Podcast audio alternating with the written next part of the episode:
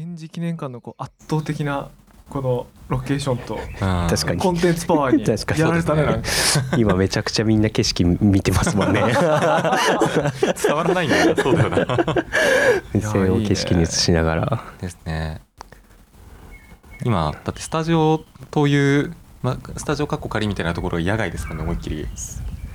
いや本当にこれ本当に感じ届けたいっすねこのねね。情景というか、はい雰囲気を風とか匂いとかも届けたい。けどまあちょっと環境音から感じ取ってほしいなという。これは場所的には花巻市の中心地から車で15分ぐらい？20分ぐらい？そうですね。15分ぐらい。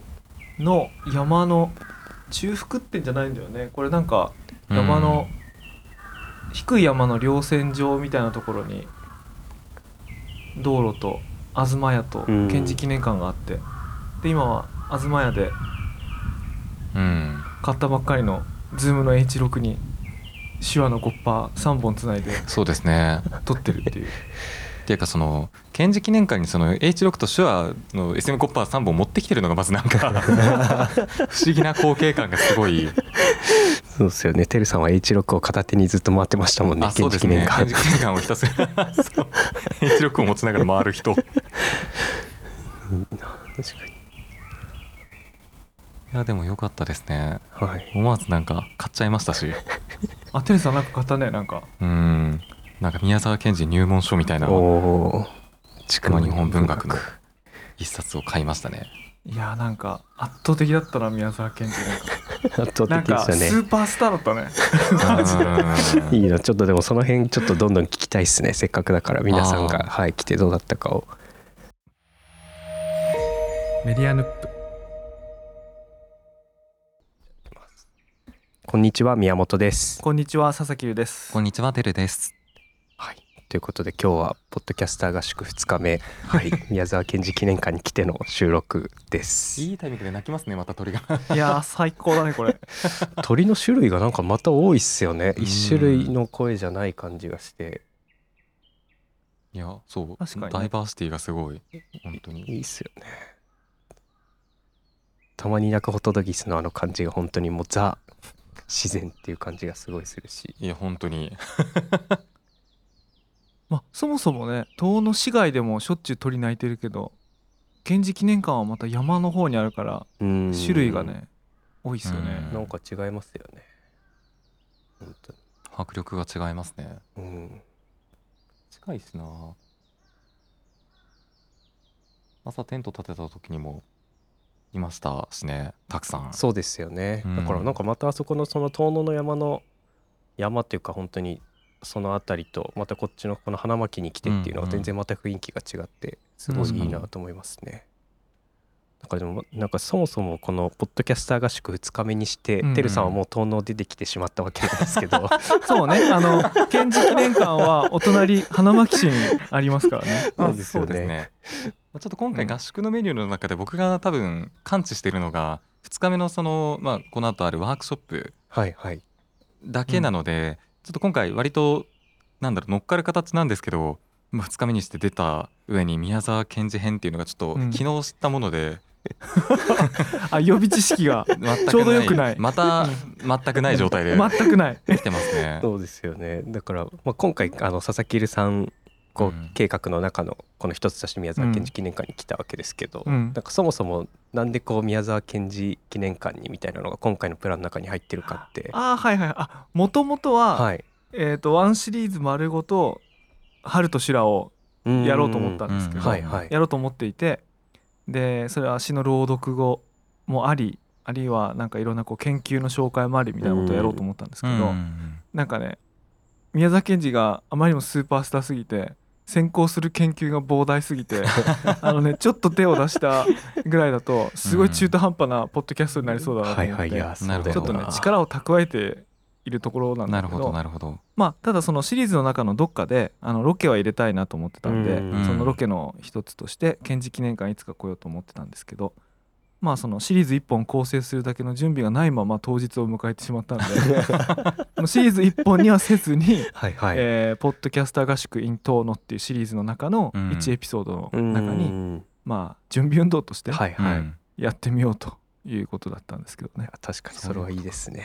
いやだってその資料の膨大さとそのスーパースターさをすごい本当に味わってきましたもんね。体感しましたね。やばいよね。やばいですね。ね やばいねもう。なんかあの俺し基本詩が好きだから「あのはい。春と修羅」っていう、あのおとっかかりにやろうと思ったんだけど、はい。あの賢治記念館は、えーっと宗教と農業と宇宙とあとは芸術芸術。はい。あと。みたいな5つのテーマで構成されてて、僕の回った順路的に最後鉱物に行くんだよね、ん。あそうですね俺鉱物語れないなと思って。なんかちょっとまだ無理だな。と あそこはすごいですよね。資料が膨大なのもそうですし奥行きがなんか深すぎて。すごいよね。そうですね。そう予備知識で集めなきゃいけないものが本当に多い。すごいっすね。また別でそのやってた特別展でやってたうんエスペラント。最後そうだね。エスペラント最後エスペラエスペラント。行ってそれだけであのスペース埋めれるぐらいのやっぱり資料があるわけですからありましたね。で最後にやっぱり柳田国男が出てきたでしょ？いや出てきました柳田国ね男が あの賢治と貴前をエスペラント語に導いたみたいななんかはいはい。話が出てきて。でかいなでかいですね。広いなと思って。で個人的には柳田国男もそうなんですけど佐々木貴船の何者なんだこいつ感がすごくて。確かに。あよく出てくるでしょ。いやよく出てくある。しよく出てくる。あの両方とも関わってるしうんでそのやっぱ立ち位置がいいじゃないですか、うん。そのうん。柳田国男にこう民話を語ってそのうん。本の最初にこう出てくるっていうう一節に出てきて、こいつ何者なんだ感がえげつないなっていう強キャラ感がすごいなっていやでも俺思うにさ当時の岩手県でさ、エスペラン語と語エスペラント語を勉強してる人たちってそんなに当然多くないと思う、まあそうですよね。あの遠野市と花巻市とあるいは東京とかと離れててもまあそれは文通すると思うんだよね、まあ確かにもう多分今遠野市で NFT 持ってるの宮本さんただ一人だと思うんだけどそっかそっかそうですよね。あのお隣の花巻市に あのー NFT 買ってるやついたらうんちょっと情報交換しませんかって言いたくなるぐらいのなんかそんなぐらいなことだと思って。はいはいはあー。そう日本でだって300人でしたっけ？700人でしたっけ？その当時のエスペラント協会会員。いうん。そんなぐらいっていうのが書いてたよね。発足してみたいな話なんでリアルに NFT ぐらいの、まあ、もうちょっといや NFT の方がいやもっと多いけどそうですね。ま あもっと多いけど。いやー本当にすごいよいやいやそうそう。でで改めていやこうすごいスーパースターだなと思って、はい。うん展示場はそんなに広くない。単なる一室だよね。広い一室なんだけど。そうですね。飾られているものとか書いているもののうん。奥行きが ディメンションが深い。なはい本当に。そうだね。ベースの次元が4つありますもんねまず基本。おっしゃるに。いやだってあの4次元が前提となってるこうあ作品空間あその4次元ね、うん。そうからにスタートしてだったので僕あの展示の順番で言うとそこからスタートだったので、あそうあもうここからかみたいな。そうですよね。入ると最初宮沢賢治とアインシュタインから始まりますそうもんねそうそうそう。そうなんだみたいな。アインシュタインっていうかまあその地理上の広がりと歴史上の広がりとみたいなやつだよね,、はいそうですね。ミクロとマクロそうとですね。いやだから僕そのその前準備なしできたっていう話あったのであの宮沢賢治って注文の多い料理店の人って思い出すのにすごい時間がかかって。ああはいはいはい。そっかいいね。そもそもやっぱ結びついてない。ォームアップが足りてない状態に聞いてしまいましたね。全く足りてない状態だった。最初あそうか宇宙の研究されている方でみたいな。銀河鉄道の夜確かに確かにみたいな。科学者で入る感じですもんねそしたらうん、宇宙の研ですね究というかなんかねその鉱物とかの研究を通じてすごい長い時間の地球とか、ね、宇宙とかの長い時間をこう感じながらもの書いた人ですけどうね。うん。ん。そうですよね。でどういう具体的にどうでしたか？佐々木さん的にまあそのスーパースター感ってな何に特に感じたかみたいな。えーっとねいやその詩が好きでもちろんあの冒頭あの右側の方から入ってはい右側の方はいが割と詩の作品がこう書いてあるんですけど、うんまあそっから途中農業になっていくんですけど、あのなんかね農業関連の文章ってなんか若い頃読んでもあんま面白くなかったっていうか、うん。意味わかんなかったんですけどなんか今読んだら面白くて、はいはい。あこんなことも書いてたのかと。で特にその学生とかあとは何だったかな。えー、とその同じく農業してる人に向けて書いた手紙とかメッセージみたいなやつ。うん。それは詩詩じゃなくて手紙なんだけどそれがすごい面白くて、はいはい。あこんなこともやってたのかみたいなね、うんで宗教の方は割と分かりやすいっていうかあの詩の中にも反映されたり小説の中にも反映されてるので、うん。はいはい。今回その農業のとこが面白かったですね。いやー確かに。僕も一番好きです。農民芸術概論そう。すごい好きですね。農民芸術概論のまああん中にもたくさん文章あると思うんですけど、はいはい。あの今回はそれが面白かったですね。ううんん。確かに。それこそこうあの TRPG の話を聞いた後だからか分からないけど、うん。そのなんかちゃんと農民じゃなくてそれをこう知人とその称するとか、うん。なんかちゃんとその農民にもまあ芸術だったりなんかそういうこう文化的な視点を持つようにみたいな,、うん。なんかああいう思考もあって、うん。しかもちゃんとそれをこうみんなが学べるような場所も作ってたんだなみたいなのはすごいいいなと思いましたね。やばいよね。なんかやばいですよ NCL ね。にいそうだよいね。やそうですよね。コーディネーターが一人コーディネーターみたいな。本当にコーディネーター？あ確かにな。ケンジっていやそこだけ聞くといいな確かにいや本当ですよね。いやなんかすごいよね。いやうんほんとねその辺の昔は若い頃には思わなかったやつにはいはい圧倒されましたね。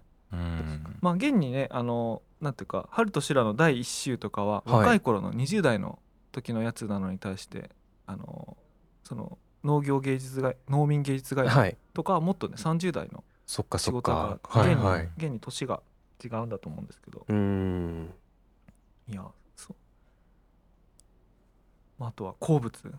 鉱物。そうさやっぱ最近個人的に興味があるんで、へー。地質ね鉱物ね、はいはいはい。あだから石子健さん？あのって言われてた子供の時ーから、小さい時に言われたらしいですね。石子健さん。うん。あのいやそれはねすごいいいなと思っておー確かに。全然ちょっと回り方でも感じ方が違かったかもしれないうですすね。ねあれなんか今逆に行く思いました。とそういう見方もあるんだそうみたいなですよね。うん施設を僕とてるさんは左回りでそうですね回ったけど、うんはい、佐々木さん右から回ってやっぱ全然また違うかもしれないなとアインシュ思いました。タインに圧倒されるパターンとそうですよね。農 農業業とか入るから詩から入れるパターンとで入れるパターンと。えーでもそもそも春と修羅の詩が好きっていうのはもう特定の詩があってみたいな感じなんですか？もう全そもそもあ全体特定がの詩が好きなのもあるんですけどあの「春と修羅」ってあのなんていうかなえっ、とすごいね統一感のある全体ですごいなんか統一した世界観のあるなんか作品でうん。あの冒頭のねあの序のところに書いてあるんですけどあのある一定期間のやつなんですよね。えっ、といつからいつまでだろう今こうマイク持ちながらだからパッとページめくれないんだけども そのそのこれらは22ヶ月の過去と感ずる方向から紙と硬質インクを連ねって書いてあるんですけど、うんこの22ヶ月間その22ヶ月間の記録なんですよ、ね。はいはいそっかもううん一定期間のやつなんですね。でその中にこう自分の中に思い浮かんだことその心の中に思い浮かんだことはもちろん書くんだけどそれだけじゃなくてこうなんていうかな地質学的ないろんな時間を同時に生きるっていうか。えへー。っとえ。どういうことですか？えーっとね。いやー奥行きがもう。例えばあの「春と修羅」のこの序文のあのほとんど最後の方かな。えーっとね。これあんまり読むと長くなるからえーとおそらくこれから2000年も経った頃はそれ相応の違った地質学が流用され相当した証拠もまた時事過去から現出しみんなは2000年ぐらい前には青空いっぱいの無色なクジャクがいたと思い新進の大学士たちは気縁の一番の上層きらびやかな氷窒素のあたりから素敵な化石を発掘したりあるいは白亜紀左岸の表層面に透明な人類の巨大な足跡を発見するかもしれませんすべてこれらの命題は心象や時間それ自身の性質として第四次延長の中で主張されますっていうあのが最後なんですけどはいはい。これはあのなんか途中地質学的な古い時間の話をしてるんですよね。うん例えばみんな2,000年ぐらい前にはこんな世界があったんじゃないかと未来の人があの今のそのあれを見て思うんじゃないかとかはいはい。その白亜紀左岸の層面に透明な人類の巨大な足跡を発見するかもしれないねとかって言っうんてそのうんすっごい長い時間の中をまあそのこの現実の今の今の時間の心の中の風景とかはいはいい、。ろんなこう積み重なっていく時間うんその地層ほ本当の地層っていう意味もあれば、まあ、4次元って言葉も出てくるけどそういう同時に存在してる、はいはいはい。そういうものを感じながらこう書いてると。そうですよね。だから22ヶ月間の記録目に入ったものの記録感じたものの記録なんだけどその広がりがすごいこう未来とか過去にこうはいはいはい。ど向いててでも同時に存在してるっていうっ作品なんですよ、うん。はいはいはいだから春と修羅が好きっていうのは特定の詩が好きなのもあるんだけどこういうスタイルのものを生み出してで全体でそれを表現してる、はいはい。そっか。だから刺繍とかじゃなくてその新章スケッチって言ってるのはあまさにうんあ詳しいね。なんとなくしか知らないですけど。今刺繍刺繍と言ってきましたが そうっすね。刺繍じゃなくて、はいはい。あのーなんていうかな。新章スケッチみたいなタイトルがついてることを今言ったと思うんですけど、はい。まあ、そういうスタイルをなんかこう自分でしかも複数の連続した作品でこう作ったやつで、そっかなるほど。そういうことか、うん。まさに言葉としては知ってたけど意味をちゃんと理解してなかったですけど今説明を聞いてなるほどと思いました。そう。そうなんです。まあ新章スケッチっていうとまるで心に思い浮かんだことを書いてるぐらいのことだと思うんですけど、うんはいはい。もうちょっと先のことまで言ってて、こへう4次元っていうかえそうですよね。そっか4次元っていうのは時間も加えた。そういうものが全部同時に存在しているものとしてこう感じていく。これを話すの難しいいやめちなゃくちゃ難しいと思いますよ本当に。春と修羅で。うん。いやしかもそのいどこかの宮沢賢治編の中の春と修羅編だったら、はいはい。うん。まだなんか確かに確かにそうですよね。この感じでいける可能性はあったんですけど春と修羅編はやばいですね。春と修羅編やばいんだよね。うん。あのねやばいのよ。でこれ春と修羅って何そそういう風に書いてるって思わないと何書いてるか分かんないのがあって、うんうんなんかそのまあ分かりやすいから詩って言いますけどこの詩の中に突然こう括弧書きで、うーん。あのふまあ、普通のこう開業して文章が続くじゃないですか。はい。そこに突然こう2字か3文字ぐらいこう下げて括弧書きにして突然変な言葉が入るんです。へえでまた元に戻っていくんです、うんはいはい。でそれっていうのはなんかこう今目の前に浮かんある風景とか思い浮かんだ心を読んでるだけじゃなくて全然とんでもない方向から思い浮かんだ思いつきとかうんその過去と未来の感じる方向から来たものをパッとこう書いたりするわけね。へいやでも原稿を見たらそんな感じでしたね。あのああそうだよね。原稿のコピーみたいなそうえ記念館にありましたねあったのでなんかすごい独特な書き方するなと思ってその原稿自体は読めなかったんですけど、うん。でも書き起こされたものを見るにあそういう形になったのかそうですっていうね一時下げるるだけじゃないなんかこそうう空間があったりしましたもんね行の中に。紙の空間の使い方すごかったですようね。ん。そうなんかじちょっとなんかこう聞いてる人を置き去りにしてもう一個読んでもいいですか？はいもちろん。あのこれすごい短いやつで、えー、としかもこう入って右側のに割とデカデカと書いてあったんでうん。しかも自分が好きなやつが書いてあったからあこれやっぱりいいなと思ってやろうと思うんですけどこれはね、えー、と屈折率ってやつで、えー、と2番目に入ってるのかな？春と修羅の2個目ぐらいにすぐ出てくるやつなんですけどこれがあのね途中変なとこがあるんですよ。あの代表的なやつがあるんですけど。えっ、とねこんな感じです。7つの森のこっちの一つが水の中よりもっと明るくそして大変大きいのに私はデコボコ凍った道を踏みこのデコボコの雪を踏み向こうの縮れた亜鉛の雲へ陰気な郵便客符のようにまたアラツデインランプ取り急がなければいけないのかあ急がなければならないのかっていうここまでなんですけどううんんうんうん。最後の終わりかけのところにまたアラツデインランプ取りっていう。う、ん。そこだけ全く分かんなかったです。あね。これな なこれがねな何なのかっていうなんかこのいわゆるその凍った凸凹の道を行って、こう陰気なねこう亜鉛の雲の空の下で、なんだか郵便客符のようにこうまたそれでも行かなきゃいけないのかとだけ言われると普通なのにはい。途中格好書きでまたアラツデインランプ取りってあるんですけどここれねアラツデインってねアラジンの音のひねり？アラツデインって言葉はないらしいんですけどまあアラジンのことアラジンのランプのことなんですけど、はいそれをアラジンのランプとかって書かずにこう自分でこう音を変形させてうんうん。突然なんか思い浮かんだんでしょうねアラジンのランプが。うん。急にふっと入ってきて ちょっとよくわかんないんだけど。よくわかんない俺もよくわかんないんだけど その陰気な郵便客符のようにまたアラツデインランプ取り急がなければならないのかこれこれがなければさゆ陰気な郵便客符のように、ま、急がなければならないのか？なんですけど。うんそうじゃないです。ここのパッパッパってこういうのが入ってくるんですよ。はいはい。しかもなんかリズム感あるなんか差し込みですよね。あこれなんか j p o p みたいだね。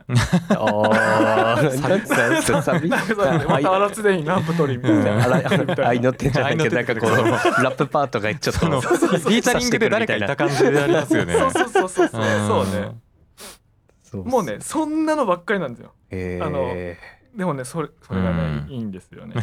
そもそも春と修羅っててるさん聞いそう聞いたことあるとか知ってましたか？教科書に載ってるレベルのあれですよね、はいはい。っていうのでタイトルだけ知ってたぐらいでしたうね。ん。なんかそれこそぼなんか僕もそのうろ覚えとか全然ちゃんとした十分な知識がない状態の春と修羅の印象。それこそこう妹亡くなったあ妹さんの妹さんね。はい、うん。ことがよくこう書いてあるみたい。そうトシさんのことが書いてあるみたいな、でもてるさんが記念館からすぐ出てきてそのまさに妹さんになときめいたなんなんて言ってときめいてはいないかもしれないです。ね。ときめいてたのかな？なんてなんて言あってたんでしたっけ？のいや妹さんが没したっていう話はいに、はい。なんか感銘を受けてたら変のあの作品であったりお話がすごい印象的というか、うんなんかめっちゃ悲しかったみたいな話が多分多々出てきて、あ本当になんか人生の中で大きいエピソードだったんだなっていうのと、うん。まあ、なんかお父さんと喧嘩したりとかって話も結構出てきてたので、はいはい。まあ、妹さんとはよく話されてたんだなっていうのがん。分かったりでしたね。だからそうその辺の作品が好きで何でしたっけ？オホーツクバンカオホーツクバンカー、はい。ー、うん、がそのそれは亡悲しみの？くなった後にうん。なんか旅をしてる時ですよね。なんか悲しみ言えない頃にまだ旅をしてる。なんか田中に作ってた作品らしいですよね。すごいうんいいなと思って。なんか入ってないかなと思ったら入ってたんで今びっくりしましたこの。あそっかその筑波日本文学そうでのすね。いやあのねそれは入ってると思いますね。うん。もうやっぱ代表作、うん。いやそうなんだなと。まあ、へー。多分亡くなった年が多分今自分の年齢に近いのも多分あって多分感銘を受けたところもあったのかなと思いますけど、ああそっかあ妹のが年の方が。確か、うあの宮沢賢治さんが26歳だった時かかなと思うんで今ちょうどなんで、そっかそっかかそうですね。確かにね。そっか。だからなんかそういうのも多いっていうイメージがこう春と修羅の中にはあって、うんうん。でも別にそれが題材なわけじゃなくてその新章スケッチでとか今聞いただけでもだから本当にやっぱりすごいテーマにできたらすごい面白そうだけどそうですね。それについて話していくのってすごいすごいことですよだからね、うんあのだからそれについて話すこと。ってこうなんかいやこういろんな評論家でも難しいことが別にそういうことをしたいわけじゃないんだけど、はいはい。あのおも面白いじゃん？その言葉として、いやあの面白い。よ朗読しても面白いしさ。うん。何しろさあの英傑なさその妹都市がその亡くなる日のやつですけど有名なね「い雨有事とてちて賢者」あとか、はいはい。そういうのって喋ると面白いじゃないですか。そうですね、うんあの「雨有事とてちて賢者」ってどういう意味だかわかります？全くわかんない。あ字が浮かばない。雨雨雪。雨雪？あの、うん。を取ってきてちょうだい？みたいな、うんうん。その方言で。ではいはいはい、はい、でその方言をさらにしてし詩として音として表現し直すしたもので「うーん。あの雨有事とてちて賢者」っていうの言葉が繰り返し繰り返しこう、うん。J p o p みたいに出てくるんですけどその格好の 格好のあれ。でやっぱ J-POP なんだな あと有名なのはこの「オラオラで一人イグモ」っていう。ううん。ん見てもらうとこれもこうあローマ字で「オラオラで一人イグモ」っていうのはこれこういうのが入ってくるんですけど、へー。これは私で私は私で一人生きていくものっていうことなんですけど、はいはい。それ方言を、まあ、最後音っていうか最後文字にしてうん。この繰り返し繰り返しこのあれの中に入ってくるんですけどこういうのもね読むと面白いんじゃないかなと。うん。すごい。なんかそういうのもなんかいろんなあのなんか僕も建築記念館今回2回目ぐらいですけど行ってて、うんうん。なんか初めて気づいたやつはなんかあのえっ、と欧州の鬼剣梅水沢の鬼剣梅を見て読んだあ詩原体験売連。あそうです、そうです。んっていうのがあってまさに僕あの水沢が出身なんですけど、剣梅を踊ってその成長してきてて、そうなんですね。そうですそうです。でそのえ踊れんの？えー、と僕はでも和太鼓担当だったので、あうん。うんうんうん。の正確に言うと演舞する側じゃなくてその音を鳴でらしてた方なんですけど、あその一員として、演じる側の、ね、そうですそうです。演じる側の一員としていたんですけど、うんそれこそこうダダツコダダツコみたいなこうことをこう掛け声を言いながらやるんですけど、それがまさに。じゃああの原体験売連のあのはい。冒頭に出てくる「ダーダーダーダーダダすことダーだだダー」ってあれそうそうそれやってたやつですそうですだからあこれすごい聞いたことある音がこう自分の中では再生文字で再生されてあすごいこんなことまで詩にしてくださってるんだっていうか、あの見ながら思いましすごな。た。体験としてあるんですね、はい。そのあれ原体験バイレンの元になった本物のそのそれのそれ？いやどうなんですかね。だから券売としかこう読んだことがなくて、まあ。何券売なのかまではちょっと全然思い出せないんですよ。もしかしたらまた違うものなのかもしれないんですけど。いやこれいいんだよね。しかもこれあのいわゆるその時の郷土芸能みたいなものを見て影響を受けて書いてあったと思うんですけどはい。ここにその詩にする時に例えば「アンドロメダもかがりにゆすれ」みたいなこうんのアンドロメダ星雲の。話が出てくるんだよね、はいはいあの詩の中にね、うん。なんていうかそれを見てそれを思ったっていういやうんそれがすごいなと思いました。新書をスケッチしたとかねあとは昔だったのアクローってあの昔のうんアクローというかあのアテ類の話が出てきたりとかすごい古い話と宇宙の話が目の前の確かに。待っている郷土芸能の詩の中に同時に出てくるっていうやつでこれすごい人気の僕も1番か2番ぐらい好へきなやつですけど。ーまさにそれがだって宇宙コーナーの中に展示されてましたもんね。ね。券売の話がすごい。なんでこんなところにと思いましたなんでこれ宇宙コーナーにと思ったらその途中で出てくるアンドロメダのね話のところで紹介してたんだよね。えいやマジスーパースターだと思ったんですけど えでも僕一番スーパースターだと思ったのがうん。あれですけどね19歳か17歳の時に初恋みたいな項目がその年表で記載されてて。えそんなんあったっけ？ありましたすごいそんな正確に年表で。知るとそんなことまで書かれるの書いてあったんですよ。あの病院？その時うん。にその結核のそのなんか入りみたいなやつなのか入院したのか分かんないですけど、はいはい。で出会った看護師に恋をしたみたいな書かれててここまで書かれるんやと思って確かにね。じゃあそその時の作品が多分なんかあるんでしょうね。俺パッと分かんなかったけどいやきっと。かもしれないです、うん。いやなんかうん。2つか3つぐらい年表見たんですけど、うん。なんか全部に書かれててうん。えー。19歳初恋。いやいやいやいや。看護師にそこまで書くんやいやみたいな。本当ですよね。すごい。しかもちゃんと特定されてんだな。まあでいやもちゃんと何かに残してたんでしょうね。まあ書いてたから残されてるし書かれてるんでしょうね。えー、いいな。いや本当に面白いですね。うん。確か本当にスーパーマンですよね。うんあとすそれで思い出したのやっぱ国別？人気の国別って分かります？あわからないでえっすし、とねこれ春と修羅第2週に入っている、はい。えっと自分が先生やった時の生徒のにこああうなんていうかあったな。こう生徒に送る言葉として書いた文章。はいはい。であのななんていうかなこれすごく有名なやつでなんでこう有名かっていうと、うん。あの小さな田舎で得意になっている人たちのこうなんていうか気持ちがこう打ちのめしてくれる天狗の花を折ってくれる詩としてうん。すごい 有名なやつなんだけどまあそれがデカデカとちゃん結構そこそこ長いんだけどちゃんと全文展示されててあやっぱり扱いとしてこうティアワンのティアワンティアワンのなんですねティアワンの扱い方をしてるなあれそれって最後の2行ぐらいでなんかすごいライトオルガンみたいななんかオルガン。あそう光でできたパイプオルガンを弾くがいいっていうのがパ最後出てくるんですけうん。どまあもっとその前ですよね。例えばあのなんかそこだけ見てめちゃくちゃ美しい光景だなと思って通り過ぎたのを覚えてるんですけど真ん中そんななんか殴る感じの。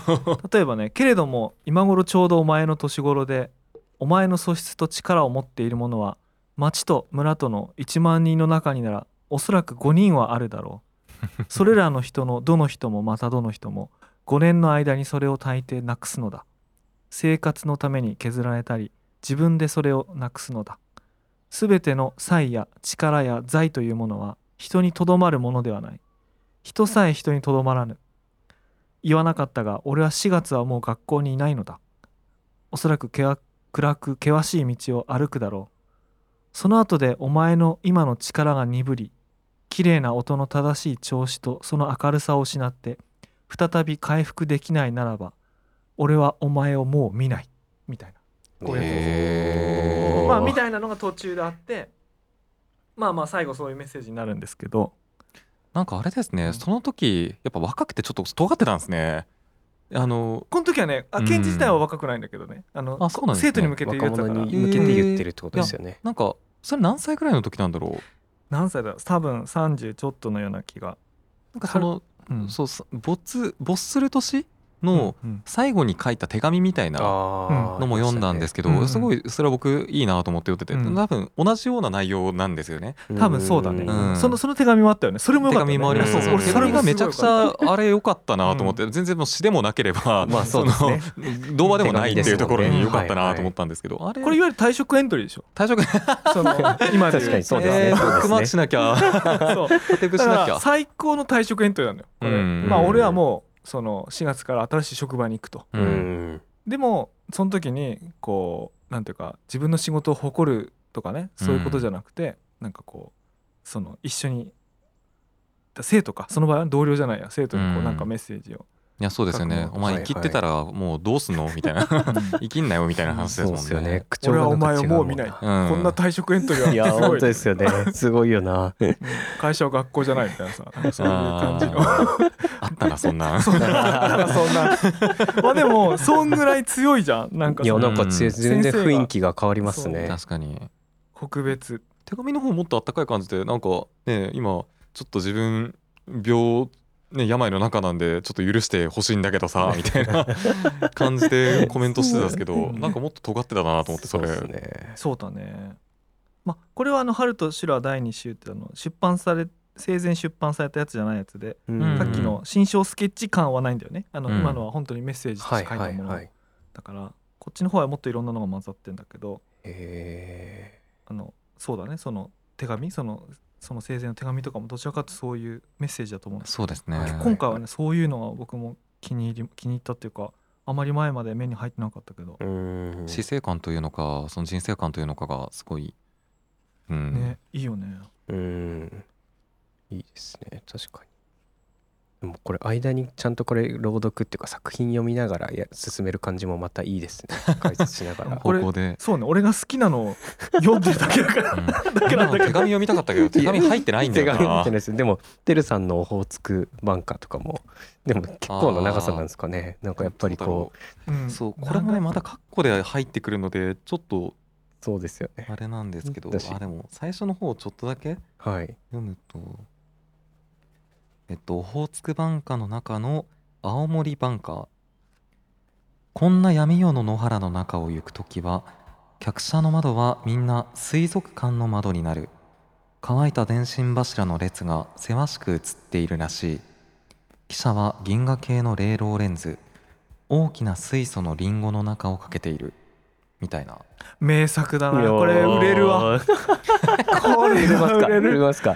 確かに。寝れますもんねだって。あーでも寝れるかもしれない。俺ちょっとねバンプ・オブ・チキン的なねあの あの分かりりやすいストあの1番2番とストーリーが続いていく系の美しいうん。あれを感じたねはいはいはい。いやでもこれ景色がすごい浮かんでいいですよね。うん。水族館の窓、うん。こう電車電車乗る系のやつはいいんだよね。あー。宮沢賢治の電車は名作みたいな。なんかこうあこの想像しやすい。今うん。今の僕たちあーの想像しやすい、そうですね確かに。この旅しに来てる。確かに、うん。タイミングと。名作青森版歌名作ですね。ううん。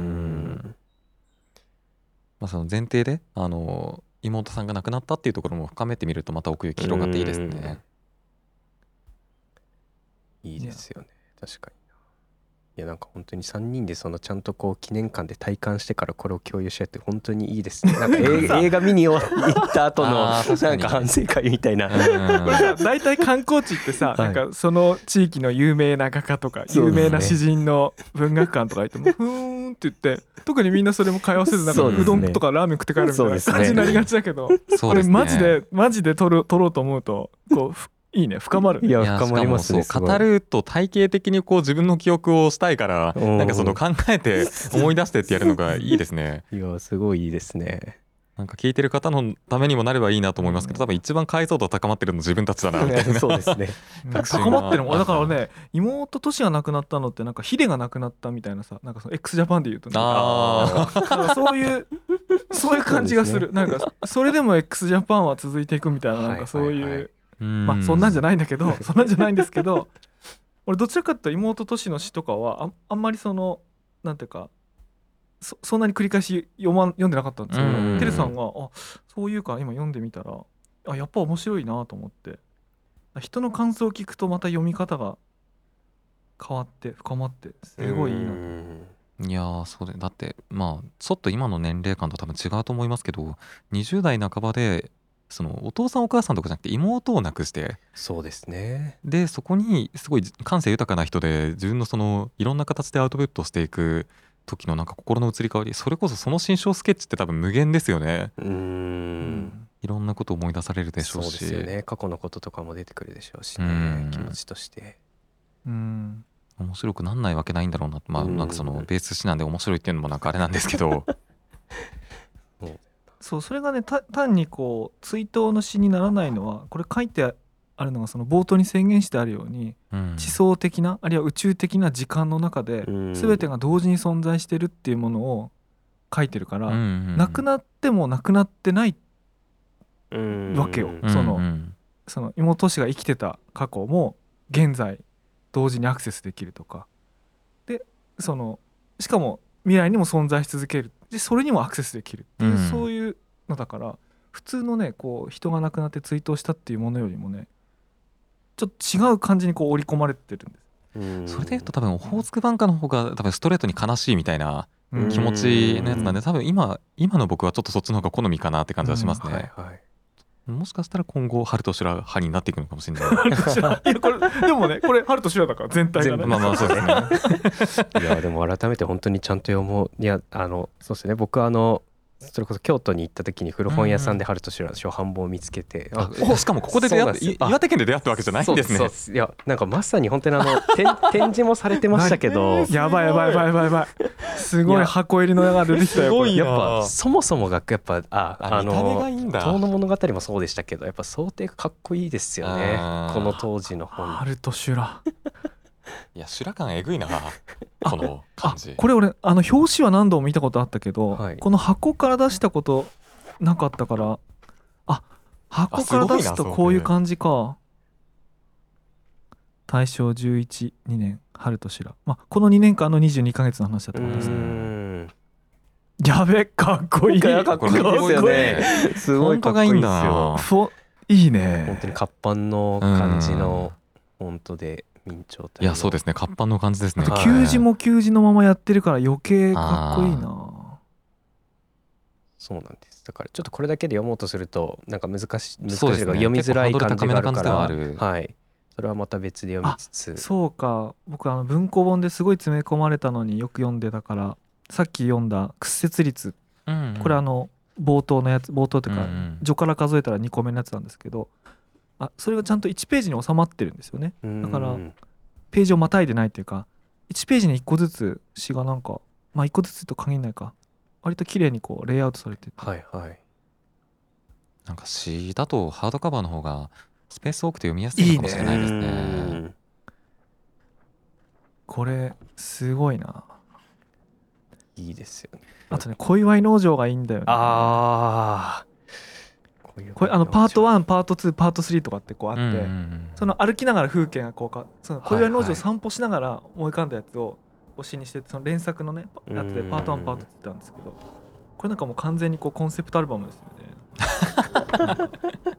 本当に本当に。いや多分そうなんだろうな、えー。いやほんとはいこれいいね。こう肌触りも柔らかくて。いやそうななんかこれ上が青いのまたいいですね。あどうぞどうぞ、うん。いやこれかっこよくないですかか髪髪のこう上のところが青いですよね、うん。本当だ。俺びっくりした。いろんな角度から見て楽しいんだ。そうなんですよ。なんか復刻をした年があったのかな。なんか初版本を復刻した、うんうんうんうん。はい、うん。まとめを出した時があったみたいで。その時の本らしいんですけど。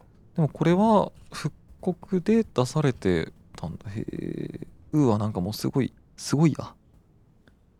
そうなんですよ85年発行へえだから本当に宮沢賢治自身が描いた絵とかもなんかすごい普通になんかすごいいい絵だなと思ったり、ね。本当にスーパーマンですよね。何でもかんでも、うん。ね。あそう。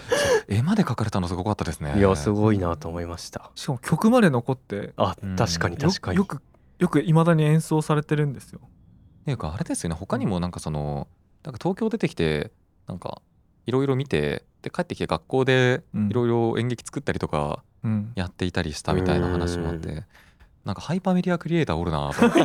確かにすごいハイパーメディアクリエイター。アクリエイターですね。うん。ですよね。いろんな作品を生み出して。まさにそうだよいや。全然関係ないんですけどなんかその詩についてなんか僕そんなに詩を好む方ではなかったというか、はいはい。まあ基本若い時もなんかエンタメライトなインターネットを楽しむ派だったので、うん。なんか24歳ぐらいの時に義務感を持って詩を買ったことが何回かあったんですよ。へで、まあ、それぐらいになってくると面白いんですよねちょっとずつ。ーはいはい。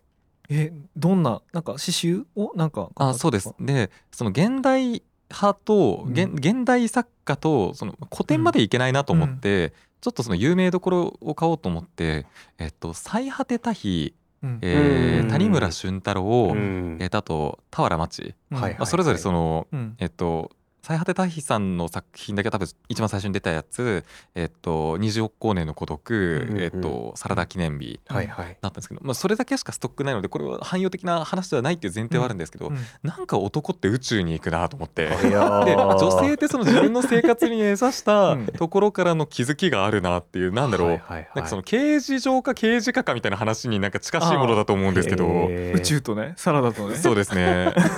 でその別にどっちも面白くうん。てどっちがどうとかっていうわけでもないし多分それぞれクロスする方もいるんだと思うんですけど、うんうんなんか僕の中では傾向としてそうだなっていうのもありますし かっこいいと思うのは多分それなんだなっていう気がちょっとしましたっていうのを思いましたね。あのそれで言うとあの高村光太郎は、はいはいあのよくね食べ物の詩とかをねよくやるんですけど、うん。まあ、自分で台所に立つかどうかだと思うんですね。のあーでも高村光太郎はそう自分であのそっかそっか。はいはい。あの疎開してっていうかあの戦争中にあの花巻花巻かなに来た時は自分で料理してたと思うんであの自分よくね出てくるんですよ。あの分厚い海苔を買ってきたとかね。お味噌と あれを買ってきたとかそういうのは詩の中に出てくるんですけどあやってる人は多分うん。多分あの料理はしてなかったです。ハイパーメディアクリエイターというのも料理まで。やって確かに。そうですよね。なんかねハイパーメディアクリエイティングになってしいくんだなっていう。宇 宙宇宙とつながって。そうですね。これとさケンジが残したレシピとか残ったらさよりあさー確かにそうですよね。さ深みあるよね。うん。そうですね。この大根こんな風に食べるみたいな。確かそう。に確かそういうのは惜しかったね。まあ生活の中でも多分ジョブとかその鉱物とか農業とかそっちは行くんだけど生活はないな。に確かにそれわかんうん。あんまり分かんなかったですね。そうですね、まあ味噌と少しの野菜とかそういうのはちょ ちょろっと出まそうですね。出ますけども。はいはい。そうだよな。いや面白いなこれ。あの。でもちょっとそうですね。ちゃんとまあ 十分にあの自分たちの知見が高まったら本当にやるのかわからないですけどでもなんかちちゃんと勉強して喋り たい感じはある。俺もねこれこれ以上ね自分の中で絞り出すのに相当勉強しないといけないなと思ってるからもう俺も今日でもん満足したの。本当ですか？なん相当いりますもんね。相当いるこれはあね年かもしれんないぐらいそうですね。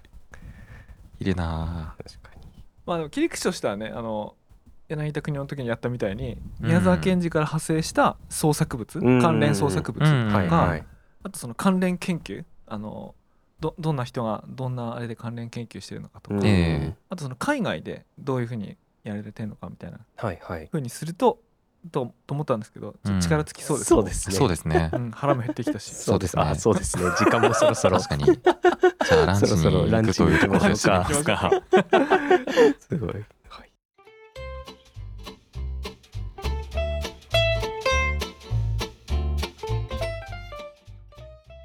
メディアヌップではニュースレターの配信とディスコードのサーバーの運営も行っています。滞在中の写真などはそちらに掲載していますのでぜひチェックしてみてください。メディアヌップでは番組へのメッセージも募集しています。お便りはニュースレターの中のリンクからお送りください。